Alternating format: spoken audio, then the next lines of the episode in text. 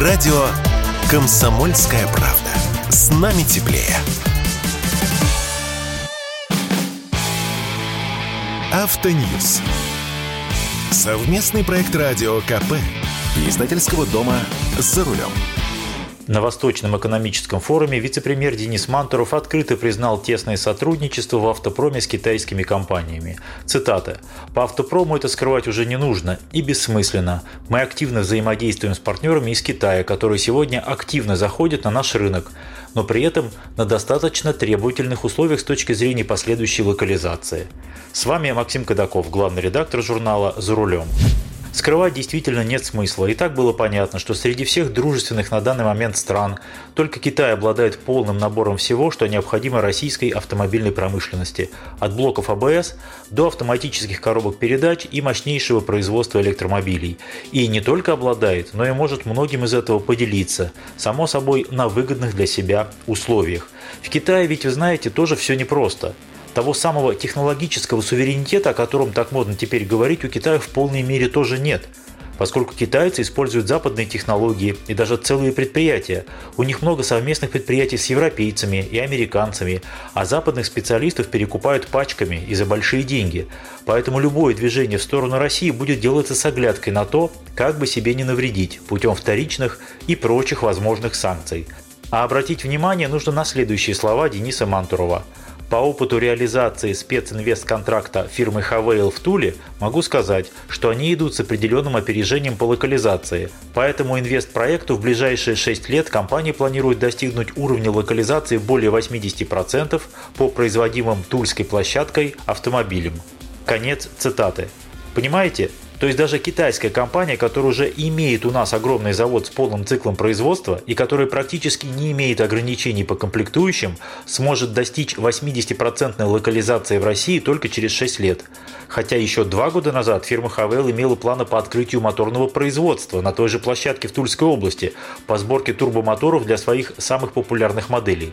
Почему же так медленно будет идти локализация? И что вообще китайцы могут освоить здесь сами или заказать у нынешних российских производителей? Например, можно делать моторы, но не полностью. К примеру, можно делать отливки блока цилиндров и вести их полную механическую обработку, но по многим компонентам все равно будет импорт.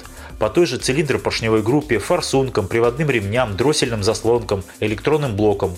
Кузовной металл российский, штамповка уже идет, ведется сварка и окраска кузовов. Можно закупать пластиковые детали интерьера, если у поставщиков не будет проблем с сырьем, часть которого тоже идет по импорту.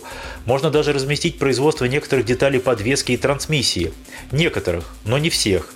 И все это при условии, что поставщики гарантируют качество при приемлемых ценах.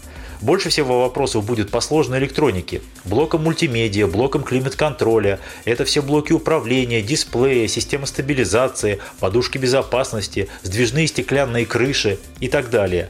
А также по основным узлам трансмиссии. Это редукторы, автоматические коробки или вариаторы, муфты подключения задних колес и прочее. Все это придется вести из Китая. Либо хитрить и вести все это более мелкими частями и собирать здесь, имитируя как бы российскую локализацию. С этими же проблемами столкнется «Москвич», и все прочие производители, стоящие на пути глубокой локализации. Что уж говорить, если даже фирма Havail начинает продавать автомобили без блока ГЛОНАСС. С этими проблемами столкнутся все наши заводы. Точнее, все эти проблемы уже встали в полный рост. Я не раз говорил в эфире радио «Комсомольская правда», что едва ли АвтоВАЗ будет выпускать кроссовер «Лада X-Ray». И вот президент компании Максим Соколов на Восточном экономическом форуме объявил о том, что АвтоВАЗ не будет возобновлять производство X-Ray, поскольку слишком большой комплект автокомпонентов, используемый в данном автомобиле, заблокирован сегодня для поставок в Россию.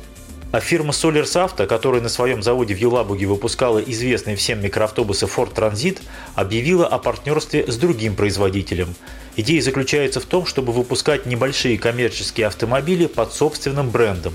Собственный бренд – это Solers, теперь его будут раскручивать. Предполагается выпуск грузовичков бескапотной и полукапотной компоновки полной массой от 2,5 до 4,5 тонн – причем запуск производства состоится уже в этом году. Как вы понимаете, это означает крупноузловую сборку чьих-то автомобилей. Чьих-то – это китайских, а каких же еще, чтобы постепенно перейти на мелкоузловую сборку и локализовать часть компонентов. Поначалу говорили о партнерстве с грузовым отделением фирмы Черри, у которой как раз есть линейка грузовиков полной массой до 4,5 тонн. Кстати, не только с АБС, некоторые модели даже оснащаются системой стабилизации. Но теперь говорят о грузовиках фирмы Джак, которая, кстати, является технологическим партнером КАМАЗа. Если дело выгорит, то вместо транзитов будут собирать фургончики Jack Sunray – это машина с несущим кузовом, задним приводом, турбодизелем мощностью 150 лошадиных сил и шестиступенчатой механической коробкой передач. Прямой конкурент «Газели Next». Кстати, в Казахстане такие машины уже продаются в пересчете на рубли по цене от полутора миллионов. А еще будут легкие рамные грузовики N25 грузоподъемностью 1 тонна. Тоже дизель, 129 сил, простая механическая коробка. Вы наверняка знаете подобные грузовички Hyundai Porter. Так вот, Jack N25 – полный аналог Портера.